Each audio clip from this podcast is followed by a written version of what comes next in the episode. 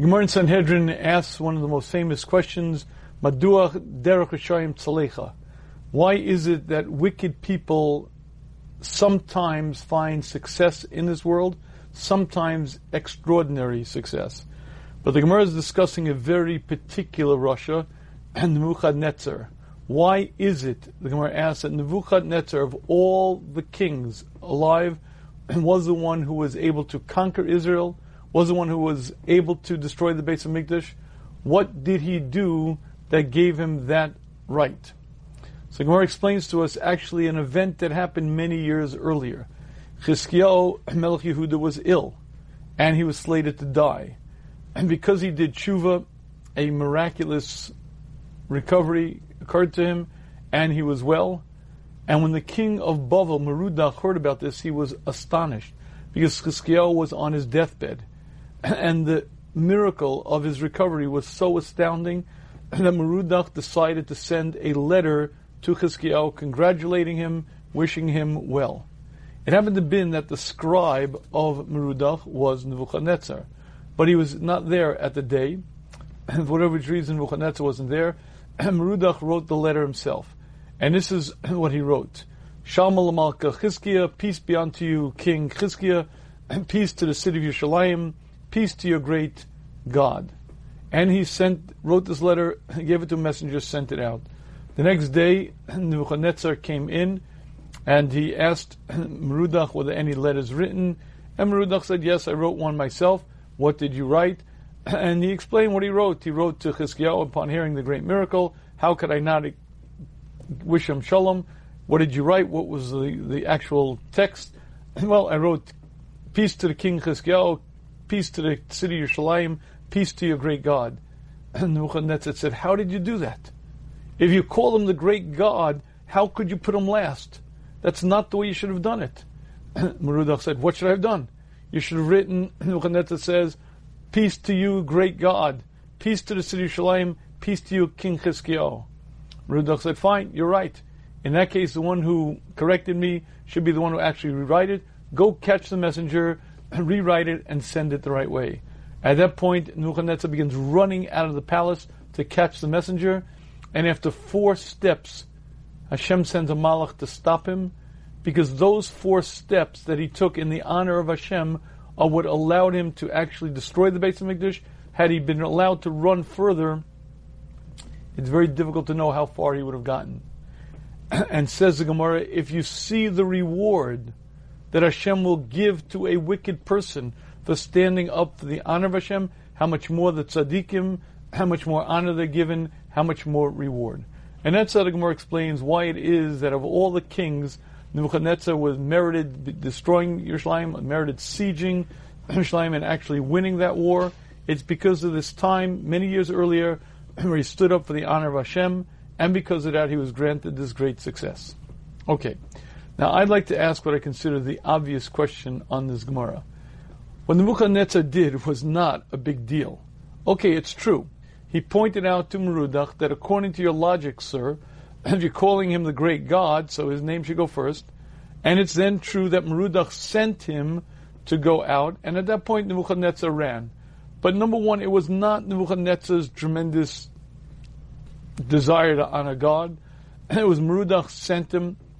He pointed out to Merudach he made a mistake, and he went on the shlichus. He went on the as a messenger of the king of Bavel. Why does that deserve him to become a king of Bavel? And not just a king, a king who gets to have the most powerful position in that generation, the king who effectively is the ruler of, if not the earth, certainly that area. What is so great about that action? And to understand the answer to this question, I'd like to begin a very, very different focus. And that is on the life that we lead now. If you look at the life that we lead, you may find it very, very confusing. You may find extreme polarities, extreme opposites, and seemingly great confusion. And I'll explain to you what I mean. We make a string of brachas in the morning, 16 brachas, thanking Hashem for all the glorious things that He's created. Sights, sound, aromas, beautiful scenery, and beautiful mountains, And yet, it's almost impossible for us to really appreciate it. And I've worked on this for many years, and I focused on it. And there's certain shmuzim that I say over and over just so I can remember the taste of an orange, just so I can remember what it's like to bite into an apple. And then a week later, I forget it. And not only is it difficult to appreciate the beauty that Hashem created in this world, and there are many, many features in this world that are not beautiful at all. There's poverty, there's crime, there's grime, there's dirt, there's torture, there's bloodshed. There's a lot of rough spots in the world. And while there is great beauty, and while it's true that Hashem invested tremendous wisdom and forethought in creating a magnificent world, connected that, opposite that, there's an awful lot of pain, an awful lot of ugliness, an awful lot of things that don't really fit a beautiful picture. And it's not just that. If you study the human condition, there are many, many things that really make little sense. 32 flavors is a wonderful thing to brag if you're Baskin Robbins. But if you say that about the different flavors, nuances, and colors, textures of pain, then there's something wrong with that equation. When you smash your elbow, it hurts, but that's a very different hurt than when you smash your shin. A toothache is very different than a stomach ache. A headache is very different than an abrasion, which is different than a burn, which is different than a break. And again, there are many, many flavors. You could write poetry about the different types of pain. But why do it? Why create pain? And it's not just that. We understand that Hashem created us for one reason to grow and accomplish, to change the essence of me, put in this world for a few short years, given a Torah as the directive, as the ultimate spiritual system of perfection, and for eternity we are what we shaped ourselves into. Do you ever notice that it's very, very difficult to do that work? Ever notice that I can know something with absolute clarity, and then it's almost like I never ever realized it? I could say an entire shiur about Hashem's involvement in our world. I could be totally, totally clear on it. And the minute a small dog chases me, oh, what happened to Hashem's presence? Hashem's there? I could be dominating, speaking to the Creator of the heavens and the earth, and then a moment later, my mind's gone and I'm somewhere else. And it's not just that. If you've ever made a serious attempt to work on a trait, whether it be anger, whether it be jealousy, whether it be arrogance, whether it be laziness, if you've ever made a serious attempt to work on a character trait, I believe you'll find it very, very difficult. And I could speak first person. You see, I happen to love Alcoholics Anonymous. Why? Because those are people who recognize they must deal with their issue. And if they don't deal with their issue, they'll likely be dead. And because of that, they confront this reality that it's extraordinarily difficult to change. And a man can know with absolute veracity if I take another drink, I may well die, and he might very well take that next drink. And when an alcoholic realizes is that change is very, very difficult. That's something that we human beings, we Jews, should recognize on a daily basis as well. But you see, I'm not dealing with stopping drinking. I'm dealing with arrogance and a temper. I'm dealing with jealousy and laziness. I'm dealing with generosity or selfishness. Changing the full gamut of the human condition, all of the traits. And again, if you focused on changing but one, I guarantee you will have found it very, very difficult. And I could say edus to this fact because it's been 40 years that I've been learning Musar on a daily basis, a half hour, often more than that, I say shmuzim on a regular basis. I was a Rebbe for 15 years, and I can tell you many, many areas I spent a tremendous amount of time working on, and it barely scratched the surface. And at a certain point, you got to say, I don't get it. If we were put into this world to change, to grow, to become different, if we're put here to perfect ourselves, why is it almost impossible to do? And when you begin studying this dichotomy the beauty in the world and the ugliness, and the pain and suffering and the pleasures, and you recognize that all of it was created for man, and we were put here for the purpose of growing and accomplishing, and you recognize that it's so difficult to actually grow, one of the questions I believe you should ask is, couldn't Hashem have done a better job at creating the world? And I'd like to share with you that question is not irreverent. That question is not inappropriate. Because I know factually that Hashem could have created a better world because Kachava, Hashem did create a much, much better world. You see, the world we live in now is vastly different than the world was when Adam Arishon opened his eyes. At the very first moment of Adam's life, he opened his eyes and he saw a world replete with wonder. He saw a complete world, a beautiful world, animals and trees and oceans and rivers. And he was a complete human being with a fully loaded Wikipedia in his brain, wiser than the Malachim. Hashem says, if you want to see wisdom, look at man. And it's hard to understand this exactly, but the Medrash tells us if you'd like to understand the greatness of Adam, the Malachim, Bikshu, Lomashira, apparently they, on some level, they mistook him for Hashem. He was so great, so powerful, so brilliant that for a moment there they thought it was Hashem. They were going to sing Shira, they were going to sing praise. Adam Harishon was vastly, vastly different than you and I, and he lived in a very, very different world. Not only did he understand the purpose of creation with absolute clarity, not only did he see Hashem right there, but the essence of he was malleable. He was pliable. He could change the essence of him at will. A muscle, if I decide I want to diet, I want to lose weight, it's a very bitter battle. I have to watch my calories, I have to guard myself, because no matter how you slice it, I like chocolate. I desire chocolate. It tastes good. Adam Rishon had the capacity to change at will the essence of him. if he decided that 2,000 calories is the appropriate amount, no longer would his nefesh abami, with the animal soul, desire more than that. I no longer think it's appropriate for me to eat oily foods. He could change the essence of him so that he no longer desired that. Now that is only a mushal because the real greatness of Adam was that he could change the essence of him in regards to all of his traits. If he felt there was a tad too much arrogance, at will, he becomes more humble. a little bit of laziness undoes it because his mind was brilliant and the sway that his body held over him was nil. You see, when Adam was created, it was a brilliant man put into the skin of a bear. But that's all it was. A brilliant man, in a neshama that was pure and holy, put into the skin of a human being, but wearing this bear suit, wearing a costume, but the body had very, very little effect on him. And in that state, Adam was supposed to grow and accomplish, and for eternity live in Gan Eden.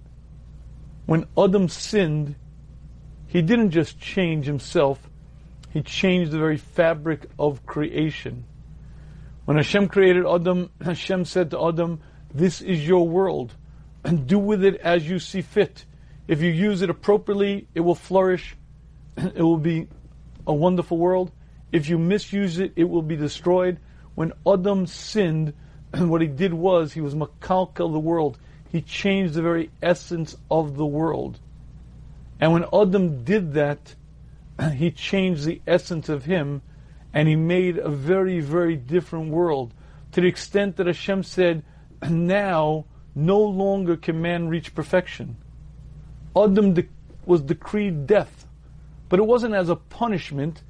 It wasn't like you deserve to die. He lived for 970 years, 930 years from that point onwards. Rather, the Derech Hashem explains that Hashem had to put death into the world because death was not part of the original plan. Adam was put into Gan Eden to live in that state forever, but when he ate from the Eitz Hadas, he changed the essence of himself, changed the essence of the world, and now man could not perfect himself. You see, what Adam did was, by ingesting of that apple, that fruit, whatever it may be, he made himself into a vastly different person. No longer was he a brilliant human being occupying the skin of a bear, he now was the bear. He now put himself into the bear, and he now was vastly different. If you'd like to understand the difference between Adam and us, that's exactly the difference. If I put on a costume, I'm the same person in the costume. The costume doesn't pull me. If you'd like to understand us, I have a mushal I said a few weeks ago, and it bears repeating. There's a very clear mushal. Imagine Moshe, the 18-year-old first-year Beis Medrash yeshiva student, and he decides this is his first Purim in Beis Medrash. He's going to get drunk, but good and drunk, and that's what he does. Purim night, he drinks, and you see him a few hours later in the street playing with traffic. Moshe, what are you doing? I'm playing in traffic. Moshe, you're going to get by a car. I know. Crack, smack my back. Moshe, you're going to get by a car. I'll send you to the hospital. I know. Crack, smack my back. They'll put pins in my in my spine. I'll go to the metal detector. Ding, ding. Moshe. Now stop. You're having a conversation. He's clearly somewhat aware. He's discussing consequences. So what is going on? The answer is Moshe's drunk. And drunk means your normal intelligence is blinded. And your normal acute sense of understanding is now dimmed. And you no longer see things clearly. And you no longer see the consequences. And you are going to make very, very poor decisions in that state, as in playing in traffic, because you're drunk. Before the sin of Adam there was no such thing as confusion. There was no such thing as I want to do something, but I don't want. I do and I don't. I don't and I do. I don't want to look, but I do want to look. I don't want to do this, but I do want to do this. And there was no com- utter confusion within the human being. Adam saw Hashem. Adam recognized the value of actions. And when he made a decision, that decision was made and he stuck to it. But when he ate from the Eitz Hadas, he changed the very world we live in. and what happened now is there's an utter confusion because now he became part of the bear, the bear part of him. And when I speak to you, there are two parts to me a brilliant neshama and a nefesh bahami, an animal soul mixed together. But these two parts vying for primacy and constantly competing one against the other, and there are two voices within me, each one desiring its wishes, each one pulling its way. And Hashem said to Adam, at this point, death has to be in the world. Why? Because you cannot perfect yourself. When I put you in the world, it was for you to grow and change the essence of you. But in the state that you are now, it is impossible for you to perfect yourself. Therefore, Hashem decreed death, Misa. Why? Because now there had to be a whole new process involved. Adam had to die. His neshama had to go to Olam Neshamas, a holding pen, and then a third state, Tchias Amesim. And the Derech Hashem explains that that's the world we live in. right now we live in the world where we're challenged, where we're growing, where I call this the gym. When I'm done my job here, my body's put in the ground, and I, the essence of me, the one who's speaking to you, I go to Olam Neshamos. the Olam Neshamos is a sort of a holding pen. All the Neshamas gather there, that's where they stay for a while, whatever that time is. And then there's a third stage, Tchias Amesim, revival of the dead, the body and the neshama put back together, but put back not like you and I are now, put back like Adam Arishon before the sin. And in that state, able to again change, able to again grow, able to reach perfection for which Hashem put us in the world. And that change happened after Adam Rishon. And if you ever notice that there's such contradictions in this world, it is because it is a very contradictory world. If you ever notice beautiful sights and terrible pain, it's because the world has been changed radically from what it was. And if you ever notice that there are tremendous confusions within you, one moment you could be noble and generous, the next moment selfish and bratty, and you're the same person, the same human being, it's because you and I are in the state of utter confusion. But there's one more step we need to understand. When Hashem said to Adam Rishon, here are the keys to my Bereshis. This is your world. Pay attention that you don't destroy my world. Derech Hashem explains to us, Hashem was saying, this world is dependent on you. Not that you're going to take an axe and cut down the trees, not that you're going to be ecologically irresponsible and you're going to use plastic bags and straws. Every physical entity in this world has a spiritual dimension underpinning it. Every physical entity has a spiritual element that keeps it in existence and that keeps the physical part where it is. The small part, the physical entity, has a much larger spiritual component. And what Hashem was saying to Adam Rishon is, the entire spiritual underpinnings of the world are dependent on you. If you grow, if you accomplish, if you use this world as you're supposed to, you will give tremendous nourishment, tremendous strength to the underpinnings of the world. If you don't, you're going to destroy the world. And if you'd like to understand that, if that concept sounds a little bit foreign and a little difficult to understand, I'll share with you a very simple perspective that'll make it much clearer. August 6, 1945, the world changed. That's the day when Hiroshima, Japan, a modern city, was obliterated. That was the day the United States dropped the atomic bomb, little boy, on the city at 8:16 a.m. and in an instant 140,000 people were dead, 100,000 more were seriously injured. Windows were shattered for 10 miles around. An entire city was obliterated off of the map. You could see this huge mushroom cloud rise up above the city, and the city was no longer there. You could feel the blast 37 miles away. The human race entered a new era.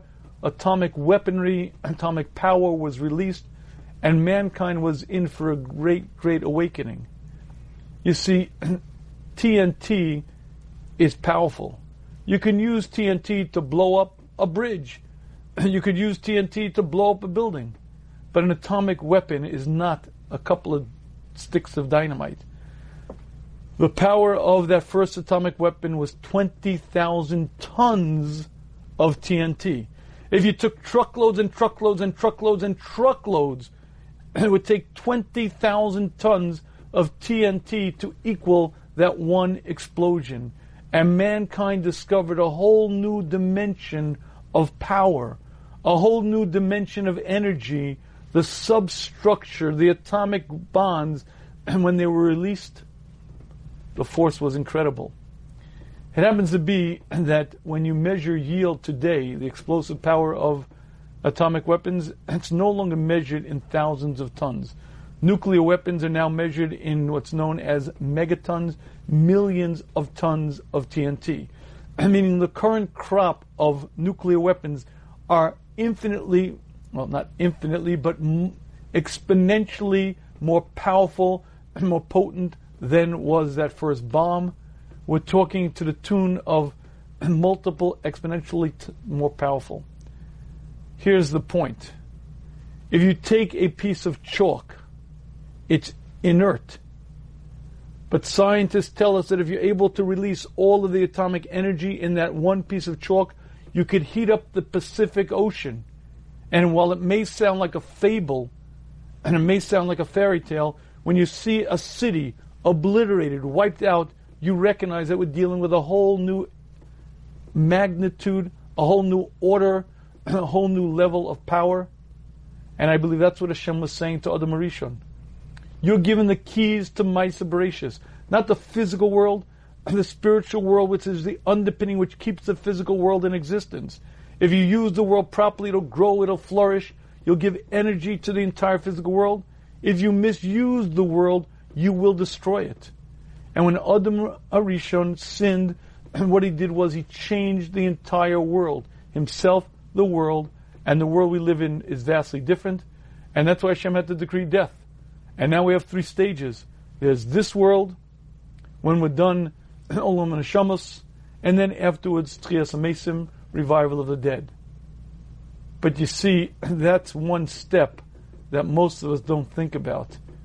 And that is, while it's very, very confusing in this world we live in, and it's very, very dark, and it's very difficult to serve Hashem and surely difficult to change, there's one advantage. And that is when you do something, when you actually do change, and you're creating tremendous ripple effects in the upper world. Every physical part of this world has that spiritual dimension, and I may not be Adam Rishon. And when I learn, when I daven, when I do chesed, I'm empowering the spiritual dimension of the world, and I'm giving it tremendous force. And while I may not recognize it because I live in a very physical world, and what Adam Rishon did was destroy the world because that was the power he was given, but each of us are given that type of power.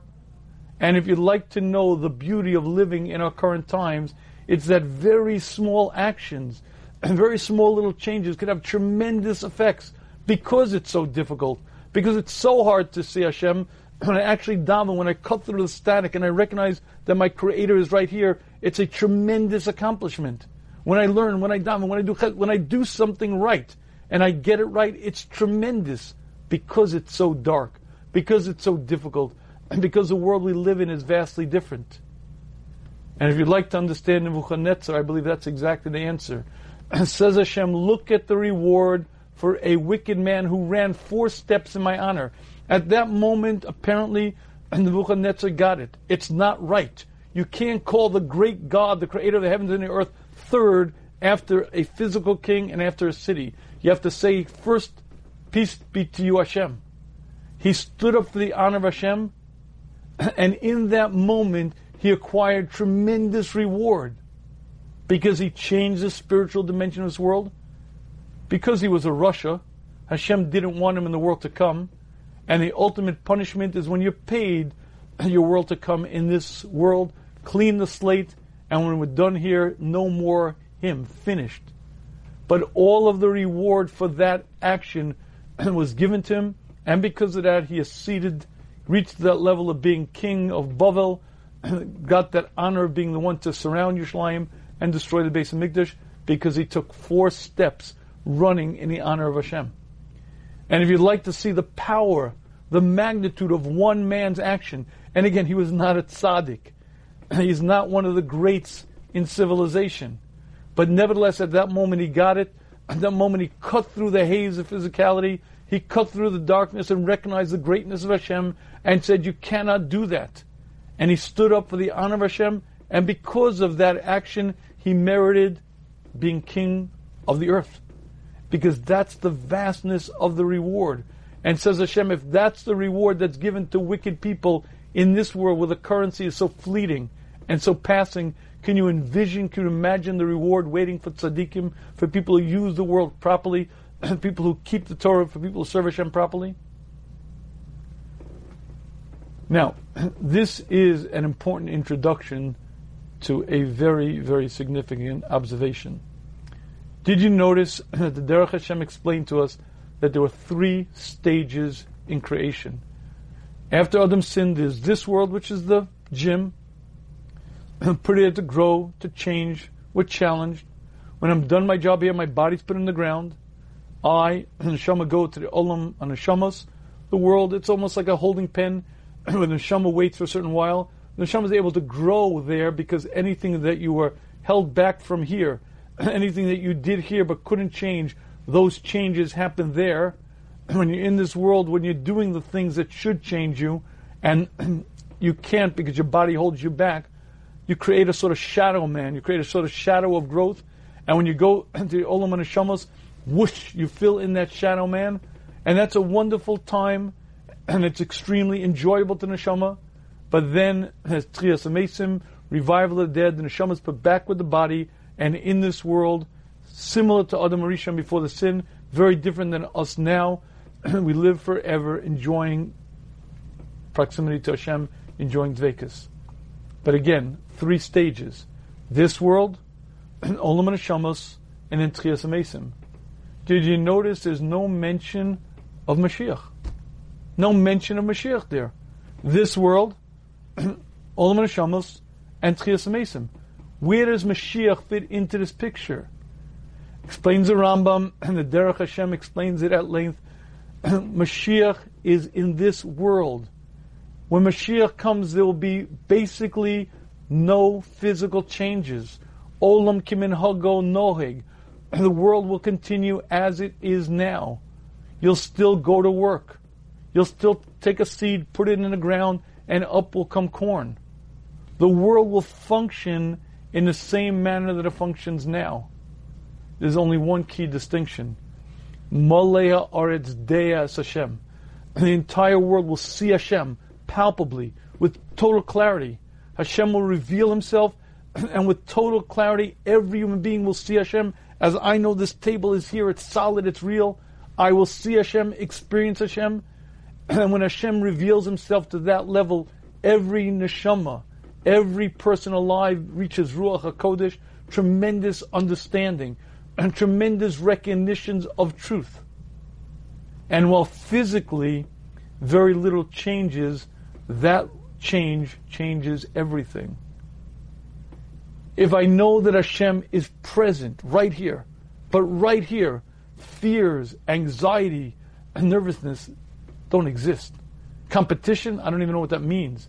First of all, Hashem gives out to everyone exactly what they're supposed to get, and I see that. I know that. I recognize that. But more than that, I can't possibly have what belongs to you. Stealing is absurd. First of all, Hashem's watching. But more than that, I know that Hashem runs the world. I get it. I'm going to steal from you. I'll put it in this pocket or go out that pocket. There's no way I could defeat the creator of the heavens and earth. He runs the world. But I'll see that. Every Jew, every Gentile will see Hashem involved day in, day out, totally there. But not in some sort of confused, I don't know, I'm not sure, Hashem, do I see? Right here. As gravity is real, as heat rises, as gases expand, we will all get it. And that changes everything. Because in that moment, again, even though physically we pretty much we stay the same, granted the Jewish people go to Israel, granted there's a rebuilding the Beis HaMikdash, but Olam K'minhago Noheg, the world basically runs as it is. The one key distinction is that there's brilliant light. We're living in total darkness now, and it's like the sun rises and the sun hits midday, noon right above our head, and it's brilliantly clear. And everyone gets it. And that little change makes all the difference in the world. Because every human being understands that every mitzvah that Hashem commands the Jewish people and the Gentile people is for our benefit. And every Avera, every sin damages me. I do not drink bleach. You could offer me a hundred dollars, and you could offer me a thousand dollars. I will not drink a cup of bleach. Why? Because it's absurd. It's self-inflicted harm. I would never do it. The reason why I speak lashon hara, I'm embarrassed to say, the reason why I do many things I'm not supposed to do is because I don't get it. I don't see it. Bleach is really damaging. Putting my hand in a fire is extraordinarily stupid. I get it. But sins, the world to come, I'm damaging my neshama. I don't know what that means. I don't feel it. When Mashiach comes, we get it with absolute clarity. I see Hashem, and Hashem is so close that my neshama lights up, and I understand things that I don't understand now, but with absolute acuity, with absolute understanding. And that one change changes everything. If you look at the world we live in today, all of us fight many, many battles every day. For some, it's temptation, desire. For others, it's jealousy. Some people are constantly dealing with a sense of inferiority. For some people, it might be depression, others, anxiety. all of us have some level of inner conflicts. Utter peace. Because every human being sees Hashem, every human being knows why we're here, and every human being knows intuitively and instinctively just what to do. As I don't drink bleach now, I won't be involved then in any self-destructive behaviors. All of the habits, all of the thoughts, all of those damaging things that we do to ourselves are only because of the darkness. But it really cuts much further. The Mesillas Yesharim explains that any calamity, any catastrophe, hurricanes, typhoons, buildings collapses, earthquakes, they're all for one reason to punish sin. There'll be no sin. And because there'll be no sin, every human being will enjoy robust health, no pain, no sorrow, no tortures, no terrorism, none of all of the things, the headlines of the New York Times will be very, very boring. very, very boring. Believe me, social media will change dramatically and radically. And every one of those accounts, they'll run in, in embarrassment trying to delete and delete and delete. But there will be utter peace, health, and well being, no fear, and no anxieties, an absolute, completely beautiful world. And a world that Hashem runs as Hashem ran it originally, wanted it to be. I had a talmid, as a high school Rebbe, I had a talmid once asked me the following question. He said, Rebbe, is it true that Gan Eden is like when the tzaddikim sit around all day and learn? I said to him something like, well, that might be one way to sort of uh, picture it.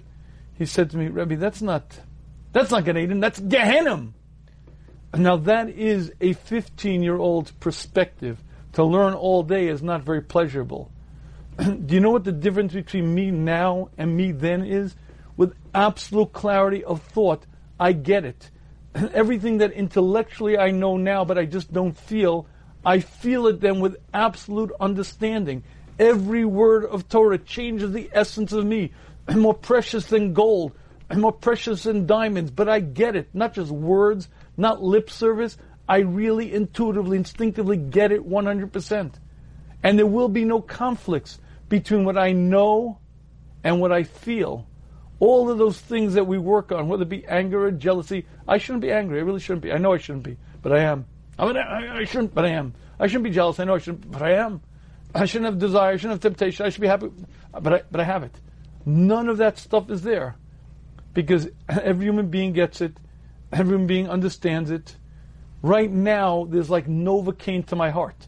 You know, you go to the dentist and he gives you Novocaine and you, you, could be drooling, you won't even feel your lips, you just, you don't know it. there's Novocaine in my heart. I can't experience Hashem.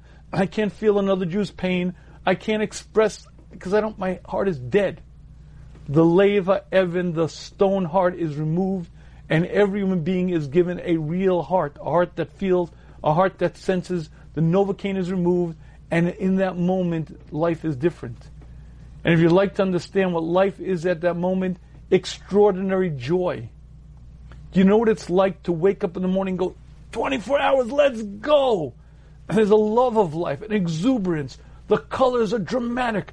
The sights are gorgeous. I bite into an apple, I make that bracha, I bite into an apple, and I enjoy it with an intensity, with the intensity that Hashem intended for a human being to enjoy. But not just the first bite, the second bite, the third bite, the fourth bite.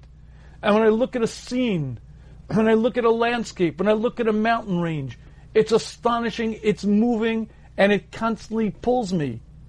Because that's the human being in a state of perfection.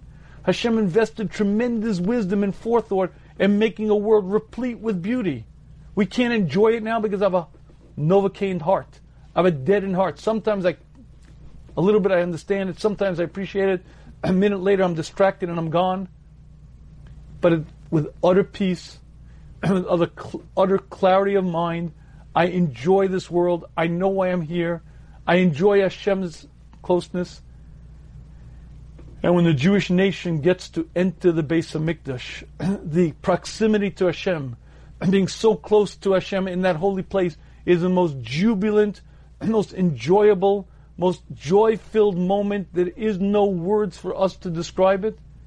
And if you'd like to know why we want Mashiach, why do we want Mashiach? Hashem created the world. There's a world, and I'm growing and I'm learning. It's for that reason, because this world we're living in is broken. The world we're living in doesn't function. It doesn't work. And it's not just because there's terrorism and there's threats and there's COVID and it, it's broken. Adam changed the world.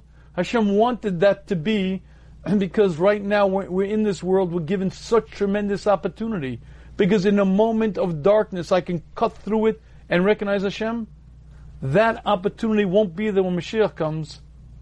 but nevertheless, it's not so pleasant often living in the world we're living in. Life is beautiful, you're supposed to be happy, but every once in a while, especially as we get close to Tisha B'Av, it's important to recognize that this world that we live in is not the world that Hashem intended it to be. And one of the feelings that a Jew should have over and over is what an affront to the honor of Hashem. Hashem created such a world, a hundred billion galaxies, each containing a hundred billion stars, with such brilliance and such incredible harmony, such incredible power and expansive size, and everything integrated. And people say, eh, huh, lucky roll of the cosmic dice. Just happened. Big bang, boom, boom, boom, big, big, big, big, big, big, big, big, big bang. And it just happened. And they say those words. And, and as a Jew, you should feel the hair on the back of your head just rise up in anger. Because how could you say that? You look at the world, you look at this astonishing, complex world. As a high school rebbe, I used to take my guys to the Science Museum in Rochester. And I would tell them, prepare, we are going to the temple of God. We're going to see but a sliver, a small, tiny sliver of the wisdom of our Creator. And you see exhibits that show you what a cell is. You see an exhibit that demonstrates on some level what an atom is, what a quark is. And you see the complexity and you're astonished by the beauty. And every human being should say, Hashem Elohim, Hashem, you are great. And your works are magnificent. We should all sing the words of the Halukas in the morning with tremendous joy and happiness. And more than that, it should bother us that they don't sing those words and that we don't do it either. And the reason is because right now the world is broke. It's not functioning as it was created to function. And it really is flawed. Again, Hashem wanted this to be, and it was all part of the master plan, but nevertheless, the world we're living in doesn't really work. And the reason it doesn't work is because until Mashiach comes, that is the state of our existence. And if you're worried about reading the headlines and the various threats and the various situations, and whether it be new health threats, new strains of Delta, COVID variants, or whether it be new terrorist, new Islamic threats, whether it be just going through the gamut of everything that seems to constantly pop up, you're supposed to say the words, the world is not functioning as it's supposed to function. I think this Chazal shares with us a tremendous insight. When Hashem was saying, Do you want to know why wicked people succeed? You know why sometimes they have great success in this world? Because they're being being paid back for whatever they've done in the currency of this world, because then we get rid of them. And if you'd like to see the reward for one small action, Nebuchadnezzar ran four steps in the honor of Hashem, and Hashem says the reward that's appropriate for you is to be a king, effectively, of the earth. Because that much honor and that much power is deserving to you for that act. And again, as the Gemara explains to us, could you imagine how much more so for us if we follow the Torah, if we learn, if we daven, if we act as we're supposed to, the reward is incalculable beyond our understanding. And again, Adam Rishon changed the very world that we live in. If you wonder why it's hard to change, why it's hard to daven, and why it's hard to become a different person, it's because the world we live in is vastly different.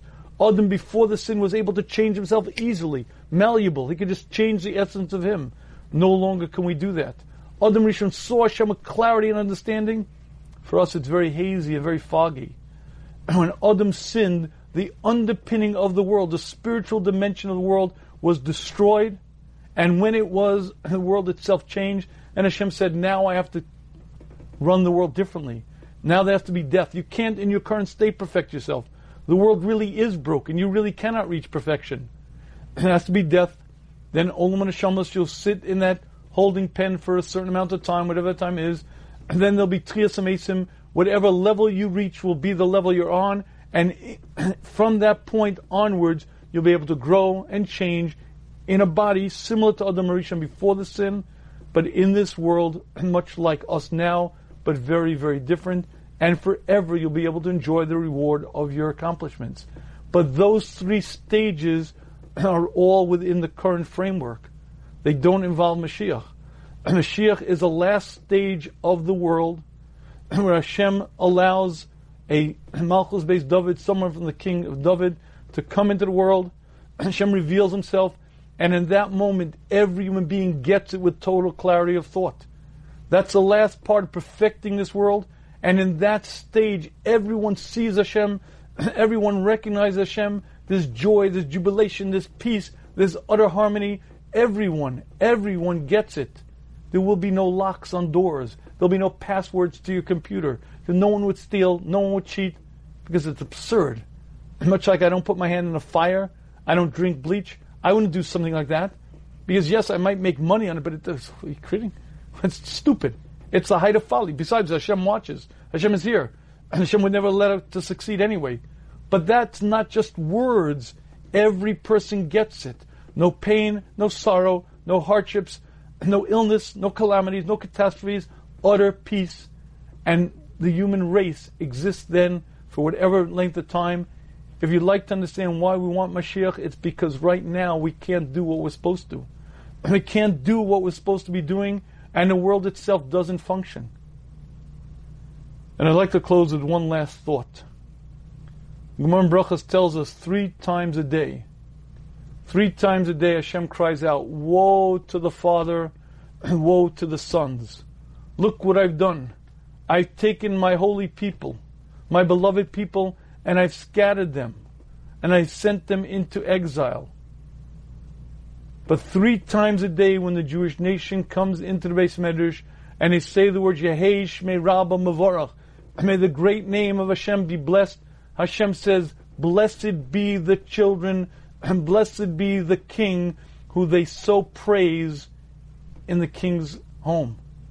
You see, the Mikdash Ma'at, the shuls that we have, are a mini Beis Medrash, a mini base, Beis HaMikdash, and when a Jew cries out, Yehei Shmei Rabba Mavarach, when he gets it, when he recognizes that Hashem is the creator, Hashem is the maintainer, Hashem is the one who keeps everything in existence, that recognition has a tremendous impact in the world. Hashem says, Praise be the King, who they honor him so. Because that single cognition, that single recognition that Hashem is present, Hashem runs the world, Hashem keeps everything in existence, is one of the greatest growth activities a human being can ever be involved in. It changes the upper world and changes me. It's hard to feel, it's hard to get, but when you get it, it changes the essence of you, and it's something that when Mashiach comes, you won't get much reward for, because then it's obvious. It's here where it's so difficult.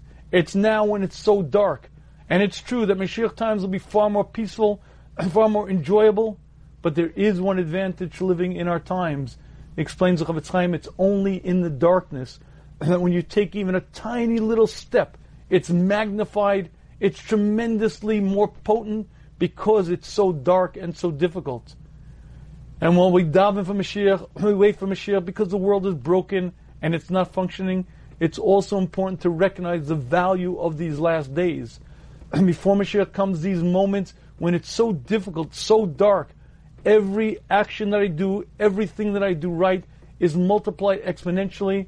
And if Nebuchadnezzar can run four steps and get that kind of reward of being king of the earth, could you imagine what it means if one time I recognize Hashem is the creator, and in Shul I say the word Yehei Shmei Rabba, may Hashem's name be blessed. If I make one bracha with kavana, if I really say Baruch Ata Hashem, blessed be you God, here, Elokeinu, our God, Melech Olam, King of the universe, that action, that moment is phenomenal. The reward for it is for eternity. And when Mashiach times are far, far more peaceful, more enjoyable, And that moment of accomplishment is only something we can do now. So it's important to wait, and it's also important to cherish the moments we have here. And now, I'd like to open the floor to questions. I apologize, I went much longer. I keep, I seem to keep doing this. I'm supposed to speak for a certain amount of time 40 minutes, 35 minutes, and then open the floor to questions, and I seem to get carried away. But in any case, this particular topic is, um, is very important to get carried away with. But I would like to open the floor to questions. If you have questions on, let's start with this topic, if you, or any other topic, but let's start with this topic. If you have questions about tonight's topic, or if you have questions in general, please feel free to raise your hand. If you're shy, which apparently a lot of people are, you can type your question into the Q&A. I do look at the Q&A, but I much prefer if you actually raise your hand.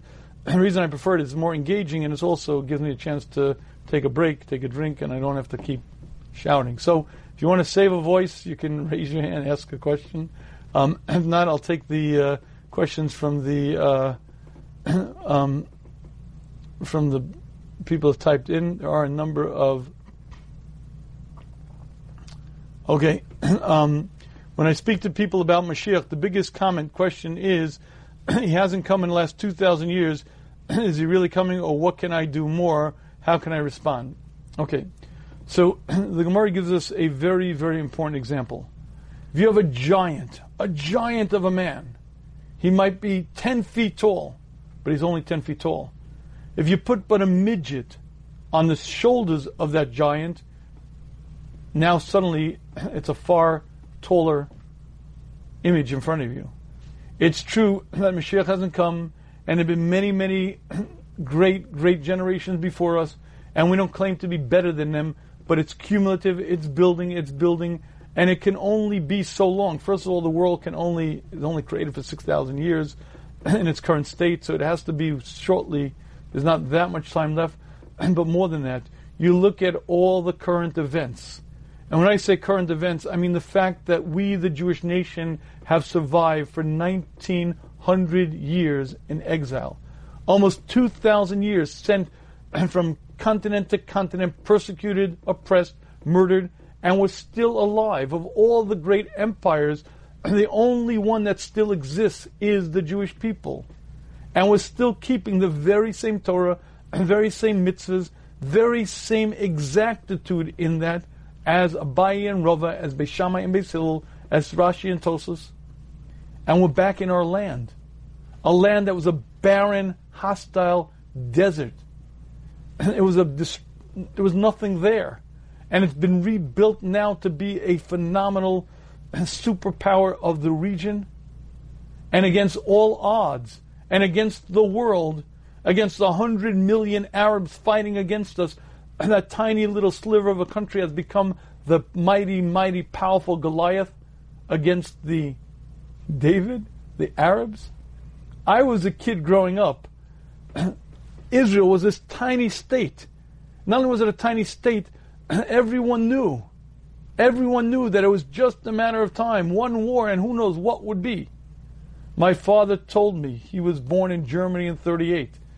He says when they declared the state of Israel in 1948, he and everyone else understood it was just a matter of time. It was just a matter of time because it was to be another extermination.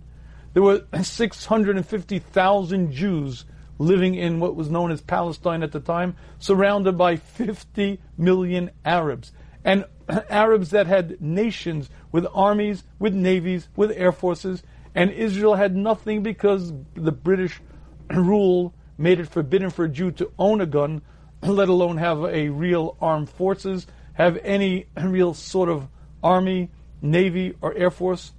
And not only did this tiny little sliver of a country 650,000 many survivors of Holocaust can exist. They became stronger and stronger, built up a land. 67 was a miracle of incredible proportions, 73 no less.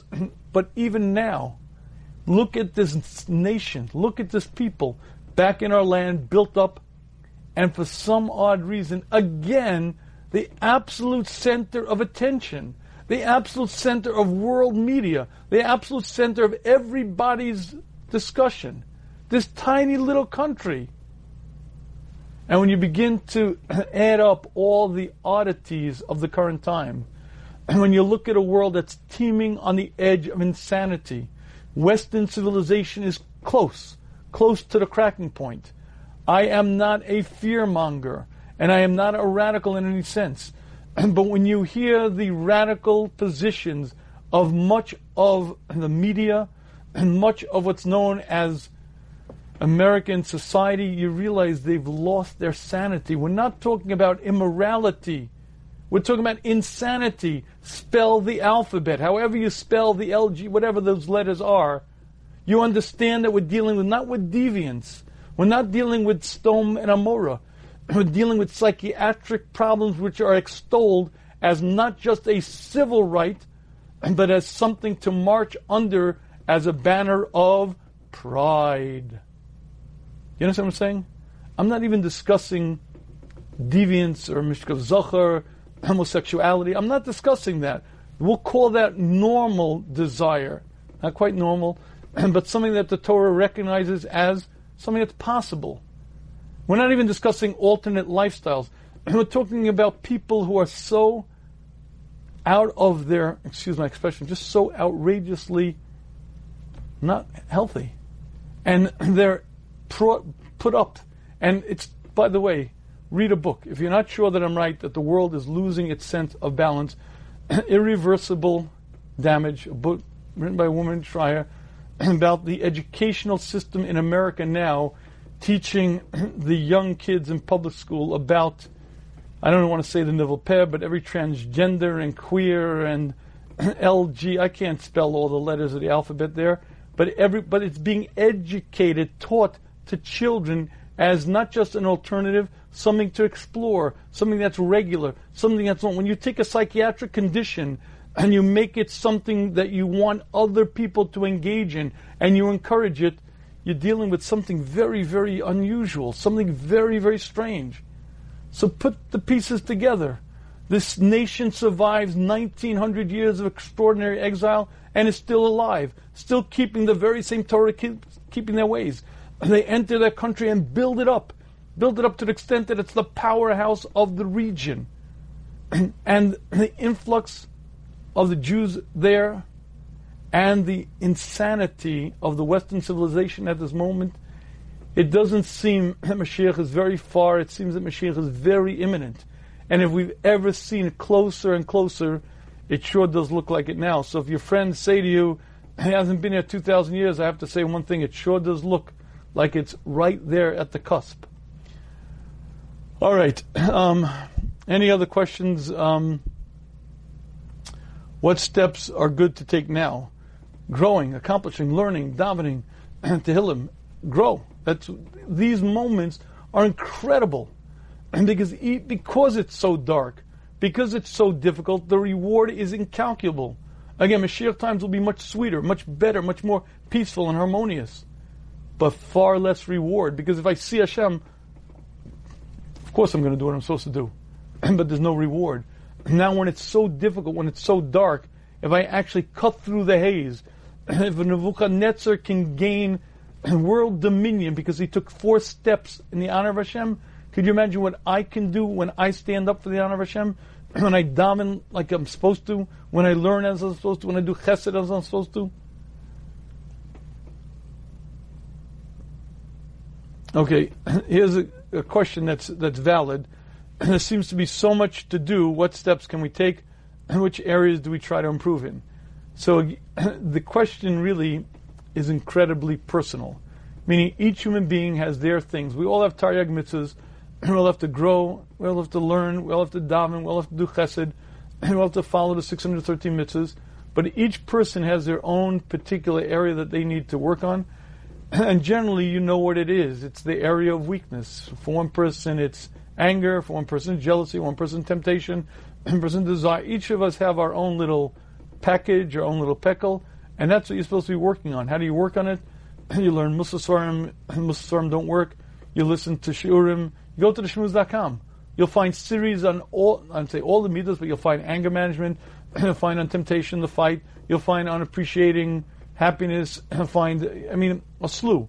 There are 280 odd shmuzim but there are many series, series that deal with the Mun and series that deal with dominating, series that deal with, uh, I don't even, I, I, mean, I said them, so I should know, but I, many, many different topics. Pick one, pick your area, pick your, go, the shmuz.com, T-H-E-S-H-M-U-Z.com. You could download it, you could also podcast it, there's a shmuz app. There's no excuse, we even have a Kol number. There are no excuses. If, if after a while the shmuz bores you, go to Torah anytime. They have hundreds of brilliant speakers, Talmidei Chachamim, popular speakers, not so popular. You can, I guarantee, you can find someone to inspire you, to motivate you. There's plenty of work to do, yeah, but there's a lot of, a lot of opportunity. And Baruch Hashem, we have uh, time and we have resources. Um, okay, the truth is I've overstayed my welcome. I think. Um, if you do have another question, please feel free to type it in. Um, but Okay, so so it's because the world is on the brink of insanity. Mashiach is coming? Question mark. Does that mean that if we were to some somehow fix society, although it seems impossible, that Mashiach's arrival will be delayed? Okay, so it is not because society is on the brink of insanity that Mashiach is coming.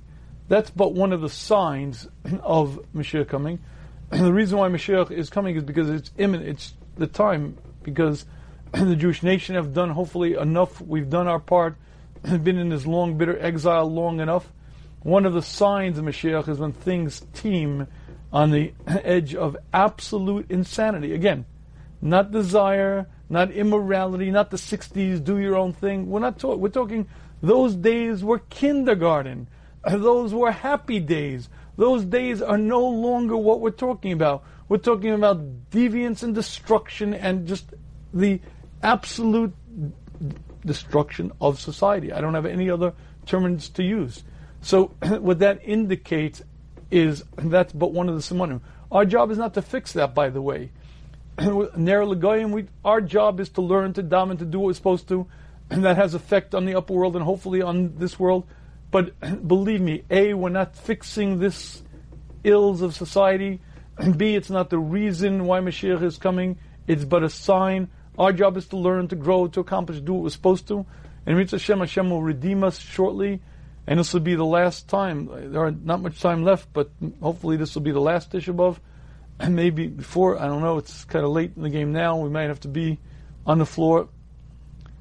Okay. Okay, hello, Rabbi. I'm on Shmuz 105. On one of them, you stated that Hashem created this world only for us human beings. All these galaxies are two-legged creatures? Question mark. Grace tzaddik. Shalom aleichem.